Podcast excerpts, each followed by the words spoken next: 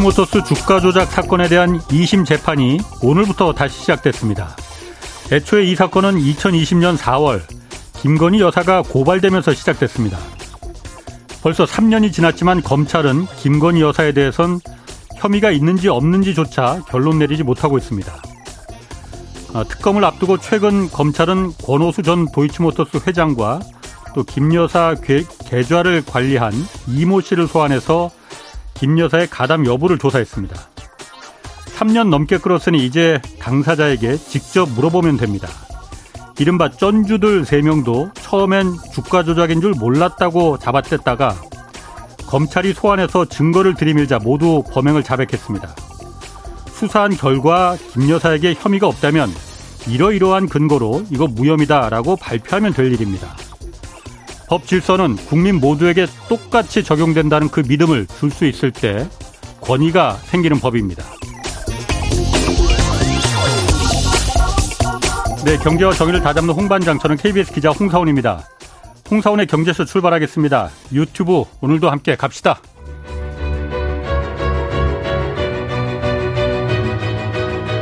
한국의 닥터둠, 거시경제의 거장 김영익 교수의 실전 경제 스쿨. 지금 꼭 알아야 할 경제 핵심 정보만 쉽고 정확하게 알려드립니다. 네, 최근 일본 경제가 만성적인 디플레이션에서 벗어나서 회복하는 모습 보이고 있다고 합니다. 일본 주식 시장도 지금 오르고 있는데 일본 경제 상황 자세히 살펴보겠습니다. 아, 김영익 서강대 경제대학원 교수 나오셨습니다. 안녕하세요. 예, 안녕하십니까. 일본 경제가 그러니까 계속 그 디플레에서 빠져나오려고 빠져나오려고 했는데 못 빠져나왔다고 했잖아요. 경기 예. 침체 30년간 경기 침체. 근데 일단 먼저 이거 다루기 전에 인플레이션 하면 물가가 오르는 거잖아요. 예, 예. 디플레이션 하면 물가가 안 오르는 거고. 예, 그렇습니다. 물가가 안 오르면 좋은 거지 왜 그거 자꾸 빠져나오려고 그래요? 물가가 지속적으로 떨어지면 오히려 소비가 안 되거든요. 예. 예를 들어 쉽게 말씀드려 가지고 예. 예, 제가 얼마 전에 그 노트북 좋은 걸 하나 샀는데 꼭 예. 필요해 서 샀어요. 예. 필요하지 않았다면은 그거 지금 안 샀을 겁니다. 6개월, 1년 후에 가면 또 떨어지니까요. 아. 그래서 물가가 계속 떨어진다고 일시적이 아니라 계속 떨어진다고 생각하면은 예. 가게가 소비를 줄여버려요. 음, 그러면 오늘 기업, 사나 내일 사나 뭐 어차피 뭐 더 내일은 더 떨어질 수도 있으니까. 예, 가격이. 그렇죠. 예, 그러면 가게가 소비를 줄여버리면 기업 예. 매출이 줄어들고 기업은 고용을 줄이고 예. 고용을 줄이면 또 가계 소득이 줄어들면서 예. 또 소득이 줄어드니까 상품 살 가계 음. 소득이 줄어드는 거죠. 음. 그래서 물가가 지속적으로 계속 하락해 버리는 거예요. 아. 그럼 개인들한테는 뭐 그게 나쁜 뭐 그렇게 나쁘다고 여겨지지 않는 것처럼 보이지만은 예. 국가 경제 전체로 봤을 때는 이게 아주 나쁜 거군요 인플레보다. 예, 그렇죠. 인플레이션은 뭐 정부가 잡을 수가 있어요. 예. 뭐 통화 긴축이라든지 재정 긴축이라든지. 예. 근데 일본처럼 한 나라 경제가 디플레이션을 빠지면은 예. 뭐 상당히 오래 갈 수밖에 없습니다. 아. 그래서 인플레이션도 나쁘고 디플레이션도 나쁘지만은 둘 다 다 비교하면 디플레이션이 더 나쁜 겁니다. 더 나쁘다. 예. 아, 물가가 오르는 것보다는 안 오르는 게 더 나쁘다. 상식적으로는 약간 이해하기 힘들지만은 국가 경제 전체로 봤을 때 그렇다 이거죠. 예. 음. 말씀하신 건 가게 입장에서는 계속 음. 물가가 떨어지니까 예. 뭐 상품을 더 싸게 살 수가 있죠. 예. 예. 그런데 가게 입장에서는 예, 그런 상품을 싸게 살 수 있는 여유도 있지만 은 음. 다른 측면에서는 자기 임금이 안 오르는 거예요. 그렇죠. 예. 물가가 안 오르니까 임금도 올려줄 필요가 없다. 또 예. 물건 공장에 물건도 안 팔리니까. 예, 그렇습니다. 그래서 나쁘다. 예, 예. 자 그러면 일본이 그래서 30년 잃어버린 뭐 30년 뭐 이렇게 하면서 장기적인 디플레를 계속 겪었잖아요. 예, 예. 근데 최근에 디플레이션에서 이제 벗어나고 있다는 뉴스 나오는데 예. 뭘 보고 지금 벗어나고 있다고 하는 겁니까? 그래서 물가가 좀 오르고 있거든요. 예. 예 그래서 그 한 나라의 총체적인 물가 수준을 그 GDP 디플레이터라고 그래요. 예. 이거는 그 명목 GDP에 비해서 실질 GDP가 얼마나 높은가 예. 이게 총체적 물가 수준인데요. 이게 그 최근에 그 꾸준히 오르고 있고요. 예, 그 다음에 대표적으로 뭐 중앙은행이 목표하는 소비자 물가라고 있는데요. 예. 이게 지금 올 그 1월에서 최근 4월까지 보니까 3 내지 4% 예. 가격에 이게 계속 떨어졌거든요. 예. 그래서 물가가 오르니까 일본 경제가 디플레 탈피했구나. 예. 뭐 이런 이야기가 나오는 거죠. 예. 그러면 그 동안에도 사실 뭐 아베노믹스라 해갖고 디플레에서 그렇게 벗어나려고 돈 사실 양적 완화를 먼저 한 거는 미국보다 일본이 먼저 했잖아요. 그렇죠. 미국이 일본 따라 보고서 아 저렇게 해도 괜찮네 하고서는 따라 배운 거라면서요. 예, 예. 그런데도 아, 인플레가 안 생겼는데 이번엔 왜 생긴 거예요, 그러면은? 이번에 생긴 이유는 여러 가지가 있습니다만 네. 전 세계적으로 전부 그 인플레 문제가 되고 있고요. 그렇죠. 예. 원자재 가격이 올라버렸고 예. 그다음에 일본 최근에 엔화 가치가 떨어졌거든요. 예. 엔 가치가 떨어지니까 일본 그 수입 물가가 좀 올라버리고요. 예. 예. 그다음에 최근에 일본 저 경단년이라고 우리가 정경련 같은 단체인데요. 일본판 예. 경, 전경련. 예, 예, 예. 거기서 기업들한테 임금을 좀 올려달라 어. 이렇게 요구를 했습니다. 예, 그래서 아, 실제로 임금이 좀 올랐어요. 아, 일본에선 일본 전경련이 기업들한테 네. 기업들 임금 좀 올려달라 이렇게 요구를 해요? 예, 그랬었습니다. 우리나라는 정반대죠. 예. 예, 우리나라는 간, 그 정경련 같은 데서 예. 임금 상승을 좀 억제해달라, 합리화해달라 그랬는데 음, 예. 일본은 그동안 임금이 안 오고 소비가 음. 안 되니까 일본 그 경제 않는 데 가서 기업들한테 예. 임금 좀 올려달라, 올려달라 계속 음. 요구를 해가지고요. 예. 예 최근에 보니까 올거 춘투라고 그러죠. 예. 올 봄에 임금 인상률 보니까 뭐 3%가 좀 넘었어요. 이거는 1990년 이후 처음이거든요. 임금 상승률이 3%가 넘은 거는. 어. 예. 그러니까 일본 사람들이 그 임금 상승을 바탕으로 예. 최근 소비를 하고 있죠. 그러니까 물가가 인플레가 나오는 거고 예. 물가사가 상승하는 거고. 그래서 올 1분기 세계 경제 성장률 주요국 경제 성장률 보면 미국식 예. 연율로 따지면요. 예. 예 미국이 소비 1.3% 성장했습니다만 일본은 1.6%, 우리나라 1.1%였어요. 미국 일본이 1.6%. 예. 예. 그리고 유럽 경제는 0.3% 성장했는데요. 예. 뭐 일본이 1분기에 우리 경제보다 미국 경제보다도 더 높은 성장을 한 거죠. 예, 그러다 보니까 어, 어. 이게 일시적인 현상일 수도 있으나 좀 더 지켜봐야 되겠습니다만 예. 일본 소비가 증가했어요. 어. 일본 소비가 GDP 대비 한 56% 정도 차지하거든요. 내수가? 우리나라는 예. 소비에 민간 소비가요. 우리나라 47%인데 예. 일본 가게들이 아 물가도 좀 오르네, 임금도 좀 올랐는데 예, 그래가지고 최근 소비를 하면서 일본 경제가 1, 4분기 성적표 보면 제일 좋습니다. 아, 그러니까 물가가 오르니까 옛날에는 네. 오늘 사는 것보다 내일 사는 게 물건 값이 더 싸죠. 그러니까 지금 살 필요 없어 했는데 네. 오늘 사는 것보다 내일 사면 더 비싸죠. 그러니까 오늘 사야겠네. 그렇죠. 예. 그래서 최근에 일본 가격 음. 소비를 좀 늘리고 있습니다. 그러면 일본 정부 입장에서는 굉장히 지금 얼굴이 화색이 막 돌겠네요. 그렇게 원하던 게 지금 되고 있으니까. 예, 그렇죠. 그래서 음. 일본 경제가 디플레 탈피했는가. 예. 예. 그리고 특히 그 주식 시장이 제일 한호하고 있죠. 그러니까 주식 일본 주식 요즘 굉장히 많이 오르더라고요. 예, 그렇습니다. 일본 주식은 왜 오르는 거예요, 그럼? 일본 주가 디플레 탈피했다. 그다음에 기업 이익 증가한다. 예. 이런 신호들이 좀 나오는 것 같고요. 음. 일본과 니케이 종합 지수 니케이 225라고 그러죠. 일본의 그 대표님 주가 지수인데요. 예. 오늘 보니까 3만 3천 3만 1,328. 예. 이게 언제 수준이냐면은 1990년 6월 수준이에요. 어. 1990년 6월 수준이니까 그걸 지금이 돼 지금에서 회복한 거예요, 그러면은? 예, 아직 고점은 3만 8천 넘었었는데요. 예. 아직 전고점은 돌파 못했지만 어. 이제 90년 6월 수준까지는 지금 회복했습니다. 예, 그거는 가장 중요한 게 예. 일본 경제가 디플레 탈피하는 조짐이 나타나고 있다. 예. 예. 그래서 앞으로 소비 중심으로 일본 경제가 어느 정도 성장할 것이다. 예. 이런 좀 기대가 있는 것 같고요. 예. 예, 그 다음에 일본이 그동안 전자제품이 80년대 중반 들어가지고 아예 저 굉장히 어려워졌지 않습니까? 그렇죠. 예. 예, 그런데 예, 최근에 저 일본이 반도체 투자를 엄청 그 앞으로 늘릴 계획을 세웠거든요. 예. 예, 그래서 최근에 보면은 라피더스라는 거 반도체 회사를 일본 큰 기업들 뭐 토요타 그다음에 소니 그다음에 일부 금융회사까지 합쳐가지고요. 음. 뭐 대규모 반도체 회사를 만들고 예, 그 다음에 정부 지원도 가감하게 이루어지고 세계적인 예. 지금 반도체 기업들이 예. 일본에 그 진입하고 있거든요. 예.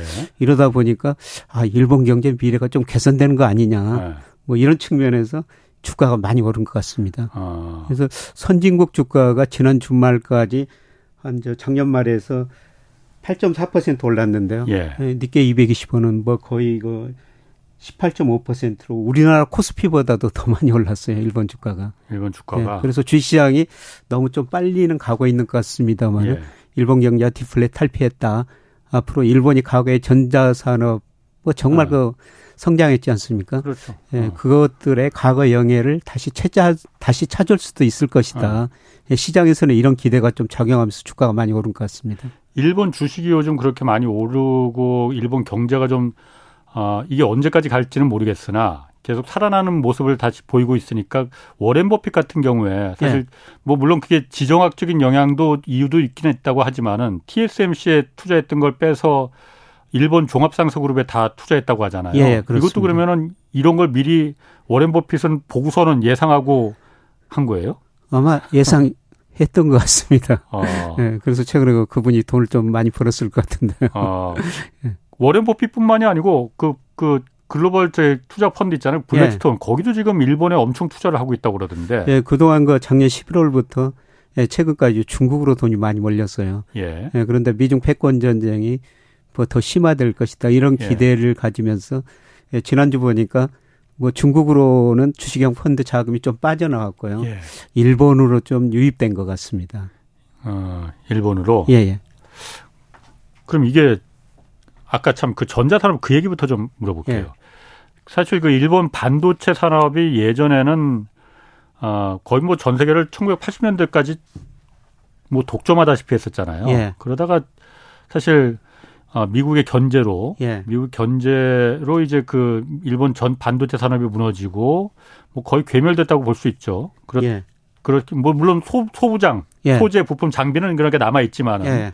직접 만드는 거는 이제 그 어부지리로 한국과 대만이 차지한 거잖아요. 예. 요즘 보면은 그 일본이 다시 반도체 제조에 드라이브를 걸고 있잖아요. 아까 예. 말씀하셨던 대로 라피더스 그 기업들 여러 군데 모아서 예. 다시 하고 그런데 그게 사실 라피더스 반도체가 이게 우리한테 위협이 되느냐 안 되느냐 이 부분이 좀 저는 관심이 있거든요. 예. 왜냐하면 라피더스가 여러 가지 아까 말씀하신 대로 뭐 도시바, 히타치, 소니 뭐 일본 내 여러 개 전자 업체들을 이게 자발적으로 모인 게 아니고 예. 정부가 일본 정부가 그렇죠. 야 니들 개개별로는 아무 힘이 없으니 예. 이미 끝났으니 예. 정부가 이렇게 판을 깔아줄 테니 여기 다 모여. 그래서 정부가 한 거잖아요. 예. 이 정부가 판을 깔아줘서 끌고 가는 게 어, 경쟁력을 그야말로 이 지금 같은 요즘 같은 혁신이 필요한 때 예. 가능할지 김 교수님 그건 어떻게 보십니까? 어느 정도는 저는 가능하지 않을까 이렇게 생각되는데요. 음. 일본은 우선 그 디램 시장을 한번 보면은 말씀하신 것처럼 1980년대 예. 일본이 그 시장을 지배했죠. 예. 1980년에 디램 분야에서 세계 일본 시장 점유율이 25%였어요. 예. 근데 1987년 가니까 80% 올라가 버리거든요. 예. 지금 우리나라 삼성전자 하이닉스가 한 세계 시장 점유율 디램 분야에서는 73% 정도 차지하고 있어요. 예. 음. 예, 지금보다 우리보다 일본이 그때 더 나았다는 겁니다. 음. 그래서 일본이 이렇게 잘 나가니까 1985년에 레이건 대통령이었었죠. 일본 대, 일본 기업의 반도체 덤핑 조사를 하고요. 예. 미일 반도체 협정을 통해 가지고 일본한테 미국산 디램을 20% 10%에서 20%까지 사용해라. 그러니까. 예, 미국이 그렇게 지금 보면 그 말도 안 되는 협정인데 말도 안 되는 협정인데 일본이 그것도 받아들였어. 예, 아. 그렇습니다. 예, 그리고 저 또 87년에 인텔 등이 저 대상국에도 일본이 너무 싸게 수출한다 덤핑 예. 문제를 제기했어요. 예. 예, 그 뒤로 예, 일본 반도체 산업이 서서히 좀 망가졌죠. 예. 예. 아. 그거로 이제 우리나라하고 아. 대만이 일본을 그 대신하게 됐었는데요. 예. 예, 그런데 일본 정부 입장에서는 그때의 영광을 다시 한번 찾아보자. 예. 물론 정부 주도라 이게 쉽게 될 것인지 조금 더 지켜봐야 될 것 같습니다. 예. 예, 그런데 세계적인 거 이쪽 반도체 전문 기 기술자들이 일본이 그 반도체 테스트에 가장 좋은 입장에 있다. 앞으로 반도체가 자동차에 많이 들었는데 더였다가 세계 반도체 1위지 않습니까? 음. 예, 그다음에 소니가 또 뭐 전자 부분에서는 예. 또 1위고 아. 그다음에 일본의 그 NTT 같은 통신 회사들이 그거를 빨리 시험할 수가 있다는 겁니다. 예. 그래서 음. 조금 더 지켜봐야 되겠습니다. 일본이 그 2027년까지 음. 이거 반도체를 생산하겠다. 음. 예, 그런 계획을 세우고 하는데 예, 지금 뭐 전 세계적인 반도체 기업도 일본 진출을 많이 늘리고 있거든요. 뭐 보조금도 굉장히 많이 준다고요. 예, 보조금 많이 특히 어. 보조금 많이 주니까. 예. 뭐 인텔도 들어갔죠. 네덜란드, 어. AMSL 이런 바 반도체도 들어왔고요. 우리 삼성전자도 아직 규모는 크지 않지만은 예. 예 거기서 일부 기술 개발하겠다고 어. 예, 들어가 있거든요. TSMC도 들어가 있고. 예, TSMC도 예, 어. 제2 공장 짓고 있고요. 예. 이런 걸 보면은 뭐 아직 뭐 네. 섣불리 진단하기는 어렵습니다만은 이렇게 그 일본 정부 네. 기업들을 대기업들이 집중 투자하니까 우리가 선서히 여기에 대비를 해야 될 것 같습니다. 그러면은 일본이 지금 하겠다는 반도체가 반도, 네. 반도체라는 게 디램 그 메모리 반도체가 있고 시스템 반도체가 있는 거잖아요. 네. 어떤 걸 하겠다는 겁니까? 디램하고 시스템 반도체를 두 개를 다 같이 하겠다고 그러는데요. 음. 근데 우리하고 똑같네 그러면. 예, 예. 근데 아마 저 시스템 쪽으로 그쪽으로 더 신경을 쓰는 것 같습니다. 시스템 쪽으로. 예, 예. 어.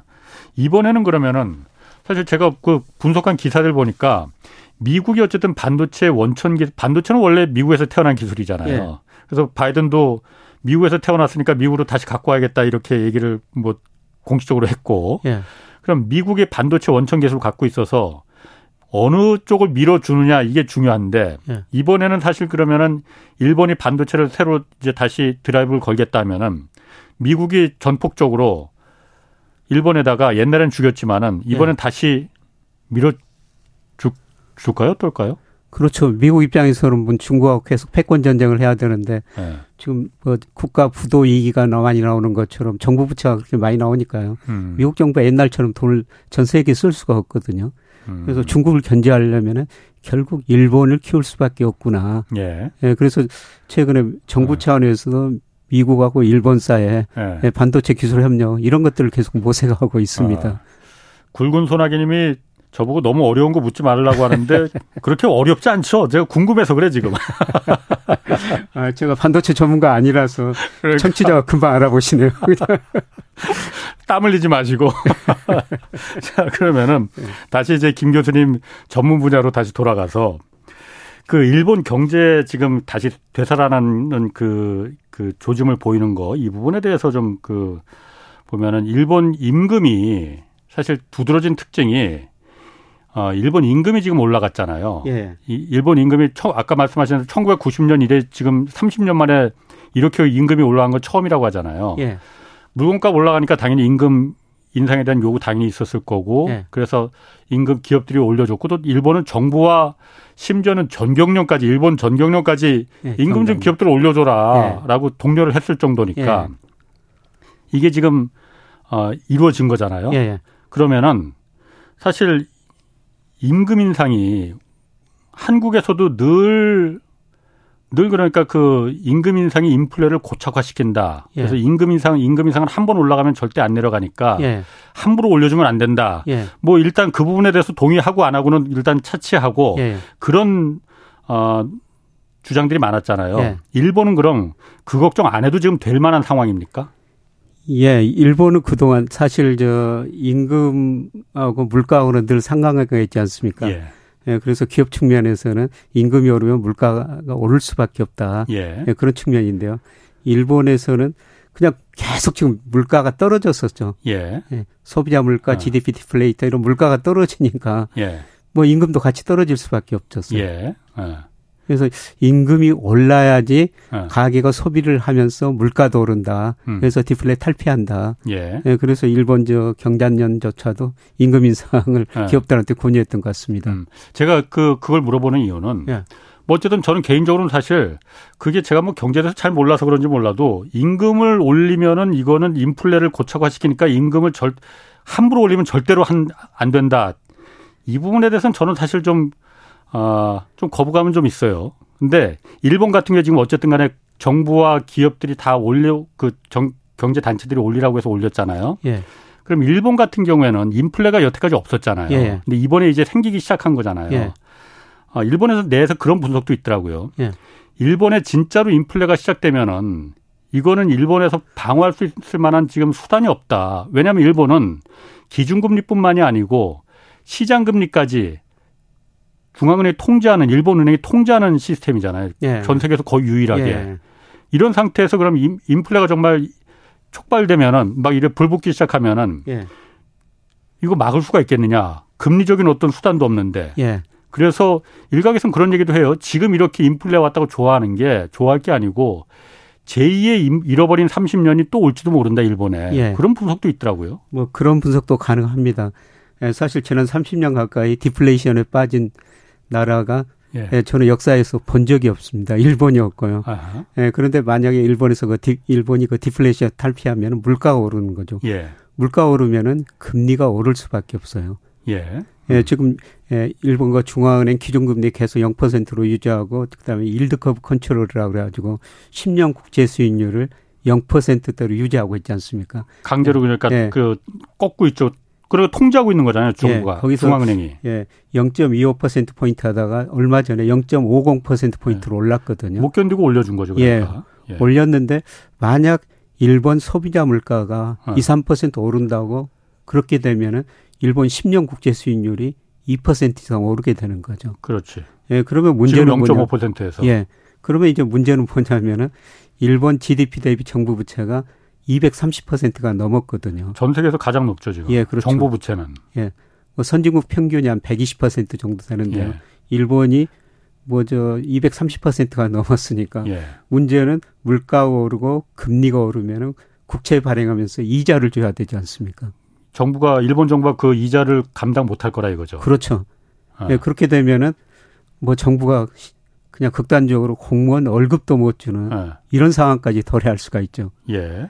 예, 물론 그 인플레가 오르면 이제 가계가 소비하고 기업도 투자 늘릴 거 아닙니까? 예. 예, 그래서 정부 부분은 성장에 좀 마이너스 요인으로 작용하지만 물가 오르면 소비 투자 증가하면서 뭐 소비 투자가 증가하니까 거기서 세금이 거쳐가지고 정부 부채는 좀 낮아질 수가 있는데 음. 이 단기적으로는 이 물가가 올랐을 때 일본 정부가 금리 부담을 어떻게 할 것인가. 음, 음. 예, 사실 역사에 없는 일이고요. 그렇죠. 지금 경제학자들도 이 일을 일본 정부가 어떻게 해결할지 아무도 지금 답을 아. 제시해 좀 못하고 있는 상황입니다. 그러니까 제가 네. 진짜 그 호기심 느껴지는 부분이 그거거든요. 예. 저도 요즘 그러니까 경제수 진행하면서 각 나라 국채 금리를 이렇게 특히 뭐 미국, 한국, 일본이죠. 예. 이제 보거든요, 유심히. 예. 근데 일본의 영, 그 10년물 국채 금리를 계속 보거든요. 예. 0.5%까지 견디다 못해서 늘려준 거잖아요. 예, 예. 그 계속 0.5%까지 지금 막 붙어요. 예. 그런데 사실 말씀하신 대로 일본이 시장 금리까지 기준 금리뿐만이 아니고 막 3년물, 5년물, 10년물 국채 금리를 예. 일본 중앙은행이 통제하는 이유는 그럴 예. 수밖에 없는 게 예. 그게 튀어버리면은 일본 정부가 그 워낙 정부 부채가 많으니까 그 예. 이자 돈을 감당할 수가 없어서 일본 정부가 파산한다는 거잖아요. 예, 예, 그렇기 때문에 관리할 수밖에 없는 거는 맞을 것 같아요. 그러면은 지금 물가가 인플레가 오면은 지금 주식시장 올라서 좋기는 하지만은 당연히 그 뒤에 따라서 예. 시장 금리, 기준 금리 올릴 수밖에 없을 테고 당연히 시장 금리는 먼저 오를 텐데 예. 그걸 일본 정부가 감당할 수 있을지 그건 김 교수님도 모르시는 거예요. 그러면? 예, 저도 사실 모르고요. 어. 저도 이 분야에서 많은 경제학자도 어떻게 생각하는가 자료도 찾아보는데 예. 예, 사실 답이 없습니다. 있었던 예. 적이 없는 거니까. 예, 있었던 상황. 적이 없는 거고요. 예, 그런데 현재까지는 일본 경제가 그렇게 높은 성장을 안 할 것이다. 예를 들어 블룸버그 컨센서스 예. 보니까요. 올해 일본 경제가 1%, 내년에 1.1%이 정도 성장한다고 보고 있거든요. 예. 예, 그 다음에 올해는 물가가 2.4%인데 내년에는 1.4%. 예. 그러니까 일본 경제 가 물가가 뭐 3% 이상 올라버리면 그런 문제가 발생할 수 있는데, 아. 예, 지금 뭐 예상처럼 지금 올라봐야 1%라면은 예, 그런 심각한 문제는 좀 뒤로 미룰 수가 있는 거죠. 그러면 일본 정부 입장에서는 예. 만약 그런 논리라면은 예. 저성장과 그 디플레가 계속 유지돼야만이 견딜 수 있다는 거 아니에요? 예. 그럼 인플레 왔다고 지금 좋아하면 박수 치면 안 되는 거 아니에요? 그렇으니까 정도의 문제죠. 아 정도의 예, 문제. 예, 정도의 문제죠. 그 예, 중간 정도에서 예, 중간 정도에서 있으면 어. 좋겠는데 예. 만약 여기서 인플레가 뭐 3% 5% 가버리면은 예. 앞서 말씀드린 것처럼 일본 정부가 심각한 문제에 처하게 되죠. 만약 그렇게 가면 어떤 문제가 처하는 겁니까? 그러면, 그러면 금리를 인상할 수밖에 없거든요. 중앙은행이 중앙은행 컨트롤을 네. 포기할 거라는 거죠. 그래서 시장에서 일본애가 가지고 일본은행 총재가 예. 새로 취임했지 않습니까? 예, 예. 아. 그래서 이 사람이 과거보다 통화 긴축을 좀 긴축적으로 운영할 것이다 이런 기대가 있었는데요. 예. 근데 이 사람이 또 등장하면서 계속 지난 총재하고 같은 정책을 계속 펼치고 있거든요. 예. 뭐 yield curve control 그대로 유지하겠다. 뭐 앞으로도 예, 돈 풀겠다 예. 이런 식으로 나가버리니까 예. 예. 일본 주가가 좀 장기적으로는 긍정적인 반응을 했는데요. 예. 이게 이제 진짜 그 디플레 탈피한 것인가? 예. 그냥 완만한 디플레 탈피면 좋은데요. 이게 급격한 변화가 있으면은 음. 아마 심각한 문제에 그 직면할 건데요. 근데 제가 보기에는 뭐 급격한 물가 상승은 없을 거로 보고 있습니다. 왜냐하면은 전 세계 경제가 음. 지금 모든 경제 주체 부채가 역사에 없이 전부 많은 상황으로 가 있고 그래서 지금 예. 모든 자산가에 뭐 거품이 발생했다 지금 미국 중심으로 붕괴되는 과정이거든요. 예. 그래서 내년도 세계 경제가 그렇게 별로 안 좋을 것 같습니다. 예. 그렇게 음. 된다면 은 뭐 일본 물가가 내년에도 그 음. 블룸버그 컨센서스 1.4% 예상했습니다만은 여기서는 크게 벗어나지는 않을 것 같습니다. 음. 그럼 일본 은행에서 일본 중앙은행이 네. 어, 만약 지금 그 기준금리뿐만이 아니고 시장금리까지 이렇게 통제하고 있는 그 통화 정책을 네. 수정한다. 그럼 기준금리만 만약 그 관리한다 하면은 그게 해결이 될 수 있는 거예요? 그, 그러면 당연히 그, 그 이자 또는 감당을 못할 것 같은데. 예. 아마 저 점진적으로 안 할 겁니다. 그래서 10년 국제수익 0%에서 상하 플러스 마이너스 0.5로 했는데 예. 0.75 뭐그 어. 다음에 가서는 뭐 1% 포인트 이 정도 점진적으로 안 하지 일본 통화 정책상 음. 급격한 음. 변화는 없을 것 같습니다. 음 그렇게 점진적으로 완화하면은 예. 점진적으로 그 수익률을 올리면은 그 정도 이자 또는 일본 정부도 지금 암만 정부 부채가 세계 원탑으로 높다 하더라도 그 예. 그 정도는 버틸 수 있다. 예. 그런 건가요? 예, 그 사이 이제 소비 투자가 음. 증가하죠. 일본 경제가 좀 회복되면 세금이 거치니까 예, 문제는 좀 어느 정도 해결할 수가 있습니다만은 예, 사실 아까도 말씀드렸습니다만은 뭐 역사에 이런 일이 없었기 때문에 음. 이 이런 해결을 일본 정부가 어떻게 해결을 할 거지 이제 예. 사실 어느 경제학자도 뭐 방향을 제시하고 있는 못, 못 하고 있는 상황입니다. 답이 없으니까 이게. 예, 답이 없습니다. 어, 해결할 방법이 없어요. 우리나라 가계부채 답이 없는 것과 마찬가지로 일본 정부 부채 그리고 이, 이, 이 부분에 대해서는 답이 없어갖고 이걸 어떻게 해결할까? 여태까지는 계속 돈 풀어서 그리고 돈 푸는데도 디플레를 계속 유지하면서 예. 그냥 하루하루 시한폭탄이 째깍째깍 돌아가더라도 뒤로 뒤로 미루는 방법을 택했는데 예. 지금 인플레가 이렇게 막 터지니까 일본도 이제 일본 인플레가 오기 시작했는데 이걸 어떻게 해결할까? 우선은 저 통화 정책보다는 외환을 통해 가지고 좀 인플레를 조정할 것 같습니다. 만약 인플레가 음. 예상보다 높아지면요. 외환을 통해서 어떻게 조절하죠, 그럼? 지금 예, 국제결제은행에서 어. 실질 실환율을 추정하는데요. 예. 예. 엔화 가치가 제일 저평가돼 있거든요. 달러 가치가 상대적으로 고평가돼 있고 예. 엔화 엔 강세를 아, 아. 정책적으로 좀 유도할 거라는 거죠. 아, 예, 그러면 일본의 그 수입 물가가 좀 떨어지니까 음. 음. 예, 해외에서 들어오는 상품 원자재가이 싸지면서 거기서 인플레를 좀 조정하고요. 음. 그것도 안 되면은 예. 결국 이제 통화 긴축으로 갈 수밖에 없죠. 통화 긴축으로. 예. 긴축을 하면 금리가 올라갈 거 아니에요. 그렇죠. 그런데 우선은 그럼 다시 또 원점으로 돌아가는데. 예, 그런데 그거를 이제 예. 뭐 일본 정부 성격상 뭐 중앙은행 네. 성격상 가감히 하지는 못할 것 같고요. 네. 예, 그다음에 0.25에서 0.50%로 네. 최근에 그 상한선을 올렸습니다만 그게 0.75, 1.0 예, 전진적으로 음. 이렇게 가리라 보고 있습니다. 그렇군요. 예. 한번 좀 이건 좀 저도 그러니까 이거 계속 흥미진진하거든요. 한번 좀 지켜보죠, 뭐. 예. 그러면은 일본 경제가 그 이렇게 디플레이션에서 좀 지금 벗어나는 것 그 이 이게 예. 우리나라 경제는 어, 도움이 되는 겁니까? 약이 되는 겁니까? 독이 되는 겁니까? 예, 우리 경제는 어느 정도 도움이 될 수 있다고 보죠. 전체적으로 보면은. 아. 왜냐하면 일본 GDP가 세계에서 차지하는 비중하고 예. 우리 대일 수출 비중하고 거의 방향이 같거든요. 예. 예를 들어서 그 1996년에 일본 GDP가 세계에서 차지한 비 15.4%였는데요. 예. 그때 우리 대일 수출 비중이 12.2%였어요. 예. 근데 작년에 보니까 일본 GDP가 세계에서 차지하는 비 4.2%밖에 안 됩니다. 예, 그리고 우리 대일 수출 비중이 4.5%로 많이 줄어들었어요. 예. 그러니까 일본 경제 회복되고 음. 일본 소비가 증가하면은 우리 저 뭐 대일 수출 비중이 좀 늘어날 수는 있는 거죠. 음. 우리 경제가 그 에도 그러니까 독보다는 약이 될 것이다. 예, 물론 우리나라가 뭐죠 원자재 중간재 아주 중요한 거 소재는 그 일본에 수입할 수밖에 없습니다. 음. 매년 최근에 보니까 거의 240억 달러 안팎 예. 일본하고 교회에서는 적자를 내거든요. 예. 계속 적자죠. 일본. 예, 핵심 소재 예, 예. 뭐 이런 것들이 일본에 수입할 수밖에 없는데요. 그런데 예. 만약 일본 가게가 소비를 증가시키면서 음. 일본 경제가 뭐 저 2% 3% 성장한다면은 일본 경제가 세계에서 차지하는 비율이 조금씩 늘어나면서 우리 예. 수출도 좀 증가할 수는 있다는 것입니다. 일본의 수출? 대일 수출이요. 대일 수출이. 예, 예. 아, 일본이 우리한테 주로 뭘 수입을 하나요, 그러면은? 뭐 전자제품 주죠. 옛날에는 어.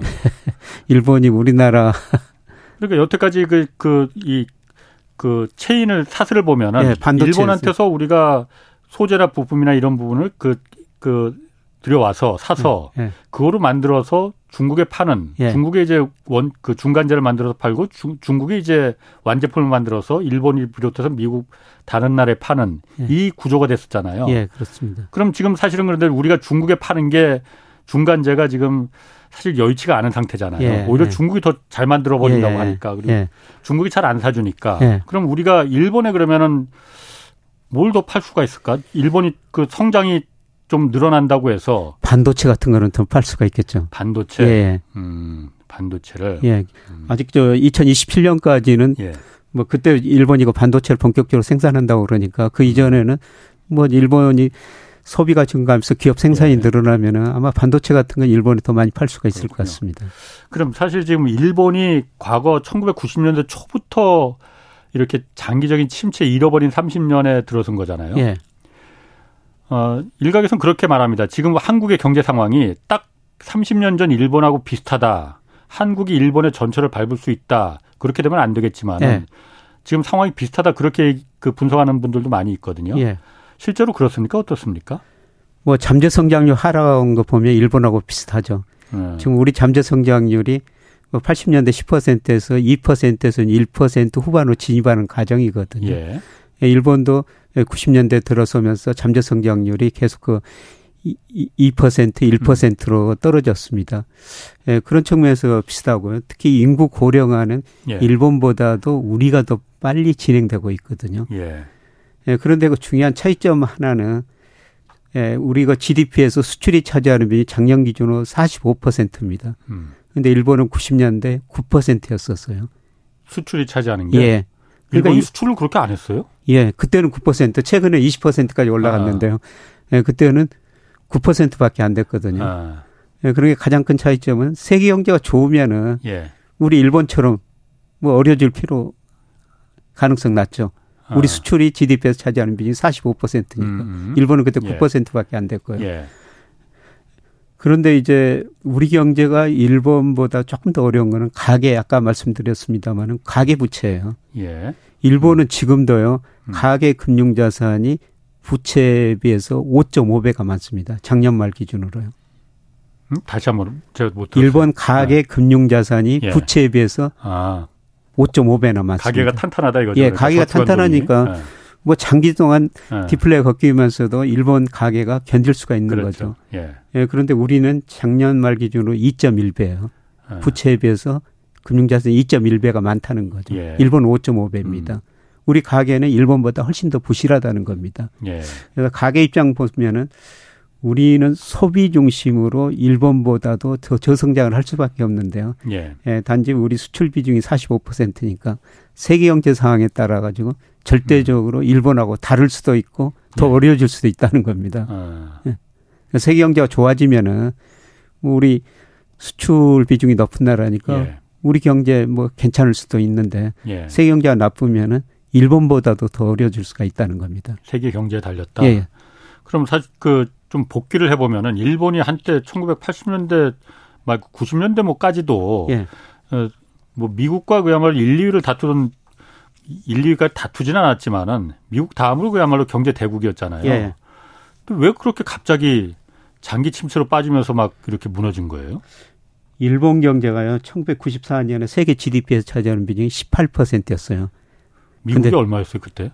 예, 그때 미국은. 한 20, 한5% 되려나? 예, 미국은 한 30, 음. 한 30% 약간 넘었었습니다. 예. 음. 예, 그런데 일본 경제가 작년에 4.2%로 줄어들었거든요. 아. 18%에서 4%로 줄어든 겁니다. 예. 예. 그 미국 GDP에 비해서는 94년에 69%까지 일본이 접근했었어요. 예. 음. 예, 그런데 일본이 너무 커지니까 미국이 일본을 때린 거죠. 음. 그래서 아까 말씀드린 미시적으로는 일본의 그 반도체 산업을 억압했고요. 예, 두 번째는 85년 9월에 플라자 합의를 유도했었어요. 음, 플라자 합의. 예. 그러니까 80년대 돌아가지고 네. 레이건 행정부가 감세 정책을 펼쳤는데 예. 미국이 별로 좋아지질 않거든요. 예. 뭐 재정 적자 그다음에 뭐 정부 부채 음. 예, 계속 뭐 경상수지 적자 늘어나니까 85년 플라자 합의를 유도했거든요. 예. 예, 플라자 합의라는 게 그냥 달러 약세, 엔이나 마르크화 강세를 유도한 거예요. 예. 예, 그런데 플라자 합의 직전에요. 85년 8월에 엔 달러 환율이 239엔이었습니다. 예. 근데 87년 12월에 123엔으로 물론 1년 반도 안 됐는데 엔 가치가 48%로 올라 버립니다. 음, 거의 두 배 가까이 올라갔다. 그렇죠. 그러니까 일본 수출 기업들이 아우성을 아. 치죠. 우리가 어떻게 해서 수출해서 먹고 살라는 아. 말이냐. 옛날에는 한 1엔 그 1달러 수출하면은 200엔을 받았는데 예. 지금은 100엔밖에 못 받는다. 그렇죠. 이렇게 돼 버렸으니까. 예. 그렇게 되니까 일본 수출 기업들이 아우성을 치니까요. 일본 저 중앙은행이 뭐 내수를 부양해 줘 버립니다. 금리를 내리면서요. 아, 금리를 내려서 예. 수출은 그러면 포기하고 예. 어. 그래서 금리를 5%에서 2.5%로 내려 버리거든요. 예. 금리를 예. 내리니까 일본과 내수가 증가하면서 일본 경제도 높은 성장을 했지만은 자산 가격이 엄청난 거품이 발생한 음. 거죠. 예. 뭐 이때 일본 주가가 대표인 니케 225가요. 85년 말에 그 13,000 정도 됐는데 89년 말에 3만 9천 정도 거의 3배 올라 버려요. 예. 집값도 거의 3배 올라 버리거든요. 음. 이렇게 자산가의 거품이 발생하니까 일본 중앙은행이 안 되겠다 싶어 가지고 이제 금리를 89년 말부터 인상하게 됩니다. 예. 예 금리를 다시 2.5% 내렸던 금리를 다시 5.25%가 올라가 버리니까 예. 여기서 일본의 이제 자산 시장에 거품이 붕괴되는 거죠. 예. 예 그래서 3만 9천 근처까지 갔던 일본의 니케이 지수가요. 뭐 세월이 많이 지났지만은 거의 7,800까지 떨어져 버립니다. 예. 집값도 반토막으로 떨어져 버리고요. 예. 주가하고 집값 떨어지니까 일본 사람들이 여기서부터 이제 축소사에 접어드는 거예요. 예. 부자였던 것처럼 착각했다가 예. 아 현실은 그게 아니구나. 예, 자산가격이 떨어지고. 어, 이른바 현타가 온 거군요. 그러니까. 예, 그래서 어. 그래서 예. 뭐 주식 투자에도 뭐 손해 보고 그 다음에 뭐 채권 투자에도 이자가 안 나오고. 예. 야 이제 그대로부터 일본 사람들이 아끼고 살 수밖에 없구나. 예, 그러면서 소비를 안 해 버리니까요. 음. 뭐 물가가 떨어지고 장기적으로 디플레 빠져 버리는 거죠. 아. 그러면은 그 궁금한 게 예. 일본은 그 당시에 그럼 이 그 출발점이 예. 1985년인 그 플라자 합의였잖아요. 예. 일본은 왜 그 플라자 합의에서 그렇게 환율을 미국이 니들 그 저 환율 이 엔화를 좀 가치를 두 배로 올려 하니까는 왜 말을 고분고분 들었어요? 자신 그 있었나 그러면은? 2차 대전 그 결과로 아. 저 일본 사람들이 미국하고는 말을 잘, 예, 그 이후로는 잘 들었던 것 같습니다. 아, 그러니까 이렇게 될 줄까지는 몰랐죠. 예. 이렇게까지 될 거라고는 생각을 못 했던 예, 거였군요. 예, 그러면. 그렇습니다. 그럼 그때 독일도 불렀잖아요. 예. 독일도 그럼 그때 마르크화를 그럼 마르크화도 강세됐지만 엔화처럼 그렇게 강세는 안 됐었어요. 강 올리긴 올렸는데 예. 다 올리진 않았어요. 예. 일본처럼. 예. 특히 음. 엔화가 이렇게 큰폭 거의 예. 뭐 거의 50% 엔화 같이 올라 버렸거든요. 예. 그래서 독일은 살아남고 그럼 미국은 아니 일본은 죽은 거다? 예, 그렇습니다. 예, 그리고 어. 일본은 그 내수를 부양해 버리는데 독일은 예. 그때 당시 뭐 견뎠죠. 아, 마르카 강세를 가지만은 예. 내수를 부양 안 했습니다. 금리를 안 내리고요. 어. 예, 견디고 산업 경쟁력을 더 늘려야 된다. 예. 뭐 구조조정 뭐 이런 식으로 대응했고 일본은 통화 정책으로 대응해 버린 거거든요. 음. 그러니까 일, 독일은 그 당시에 그 상황을 구조를 개혁해서 산업 구조를 경쟁력을 강화시키는 혁신시키는 예. 방안으로다가 예. 힘들지만은 가자 했고 예. 금리를 손대지 않았고 예. 일본은 당장 목구멍이 예. 포도청이니 예. 일반 국민들이 잘 사는 것처럼 느끼게 해주자. 그래서 금리를 내려서 자산의 거품을 키웠다. 예, 그렇습니다. 그게 그럼 패착이었습니까 그러면은? 예, 아마 뭐 그랬던 것 같습니다. 아, 만약에 그러면 그당 그 당시 일본이 그 결정을 하지 않고 어, 금리를 내리지 않고 힘들 일본의 미국의 요구를 우리가 들어주진 않을 수는 없고 예. 일본이 예. 어, 들어주더라도 일본 산업의 경쟁력을 예. 혁신하는 방향으로 일본 정부가 끌고 갔으면은 예. 오늘날의 일본 경제가 되지는 않았을까요? 그러면은? 예, 저는 뭐 그렇게 생각하고 있습니다. 예, 그때 그 음. 그 통화 정책 N 강세를 너무 유도해 버렸고요. 예. 뭐 1년 반 사이에 50% N 강세가 되는 나라 참 보기 드물죠. 음. 예. 아마 환율을 적절하게 좀 조절했어야 했고요. 예. 또 엔화 가치가 올라간 만큼 수출 경쟁이 떨어지니까 그거를 좀 구조적 네. 일본 산업 경쟁력 강화 쪽으로 대응했으면은 음. 뭐 일본 GDP가 18%에서 4%로는 세계 GDP에 차지하는 비중이 그 정도까지는 안 떨어졌을 거로 보고 있습니다. 음. 네. 그러면 그 디플레 30년 동안 이제 겪으면서 네. 장기 침체를 계속 겪으면서 일본 정부도 이 상황을 계속 그 벗어나고 싶어 했잖아요. 예. 그래서 여러 가지 정책도 많이 했잖아요. 뭐 아베 노믹스라는 것도 도입했고 일본판 양적 완화도 도입했고. 예. 그 동안에는 이게 왜 그럼 먹히지는 않았습니까? 예, 그 동안은 조금 먹혔었어요. 아 먹히긴 예, 먹혔어요. 예, 그 그러니까 일본 경제를 생각하려면 꼭 미국 경제하고 같이 생각해야 되는데 2008년 예. 미국에서 금융위기 왔지 않습니까? 아, 예. 예. 미국이 금융위기를 극복하기 위해서 한율 전쟁을 하는 거죠. 돈을 두 배나 풀어가지고 예. 달러 약세를 유도해 버렸어요. 어, 예. 예. 그러니까 음. 특히 일본 엔화가 강세 갔는데요. 일본 엔달러 환율이 2007년 6월에 123엔에서 2011년에요. 예, 무려 음. 77엔까지 떨어져 버립니다. 음.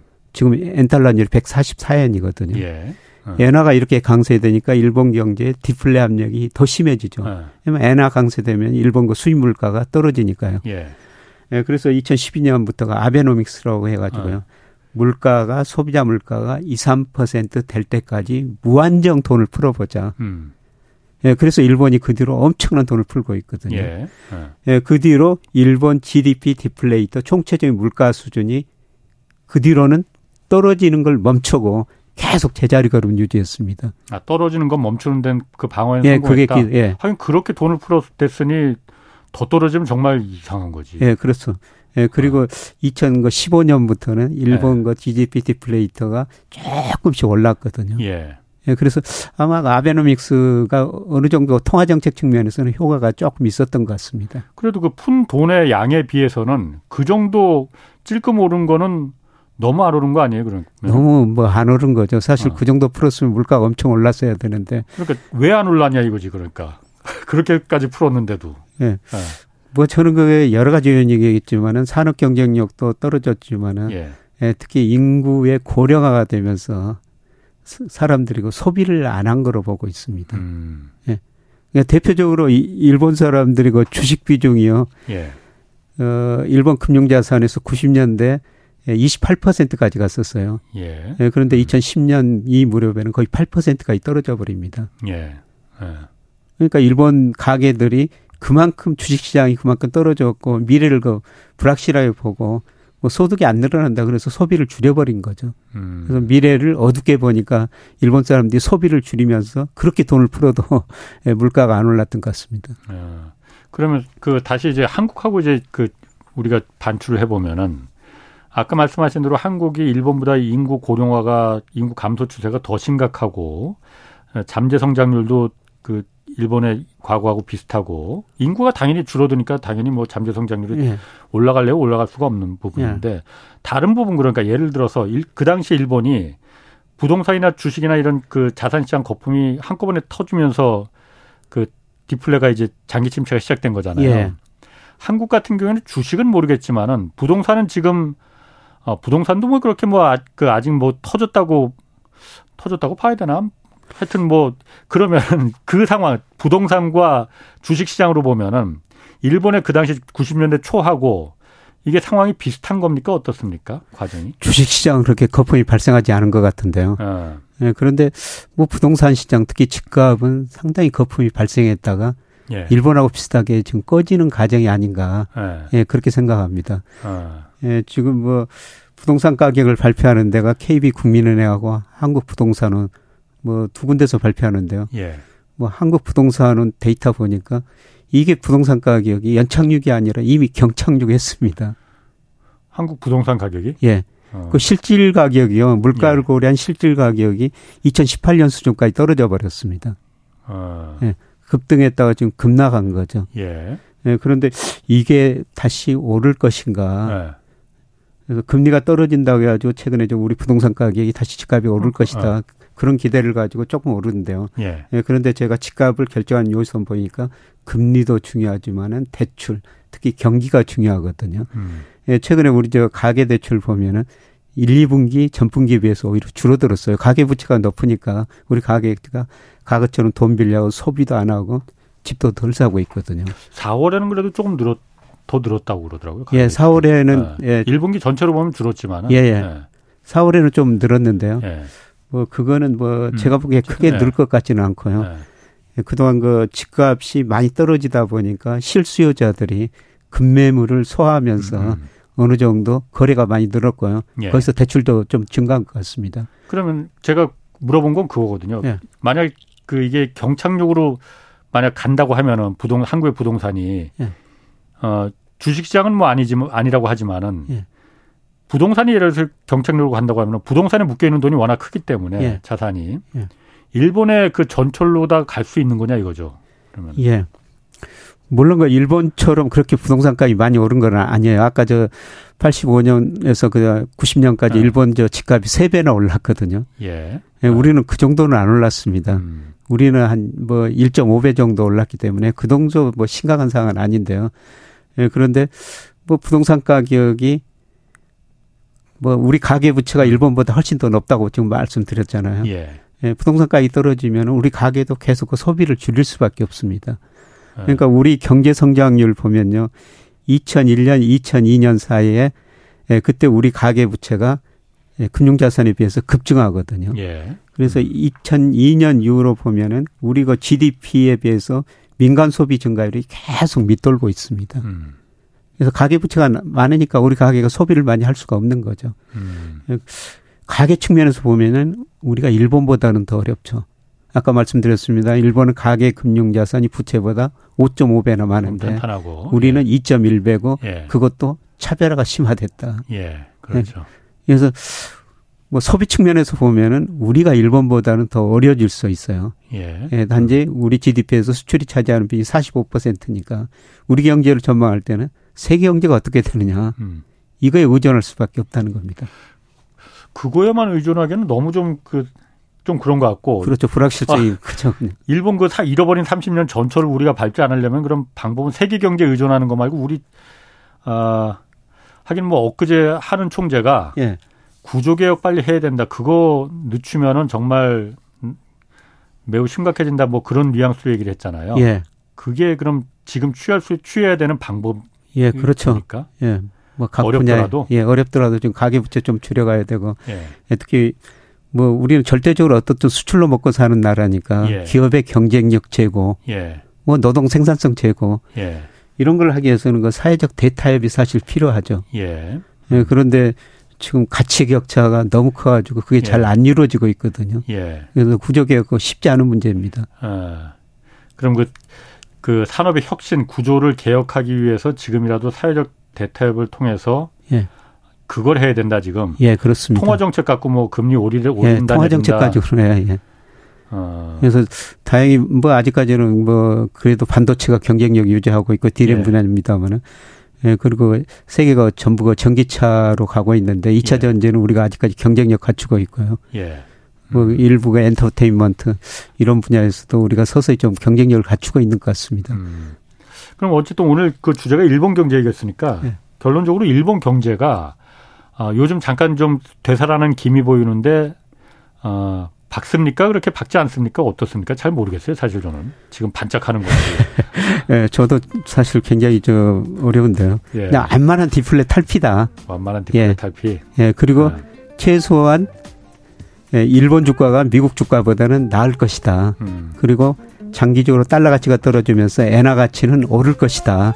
이렇게 보시면 될 것 같습니다. 알겠습니다. 김영익 서강대 경제대학원 교수였습니다. 고맙습니다. 네, 고맙습니다. 네, 경제와 정의를 다잡는 홍반장 홍사원의 경제쇼였습니다.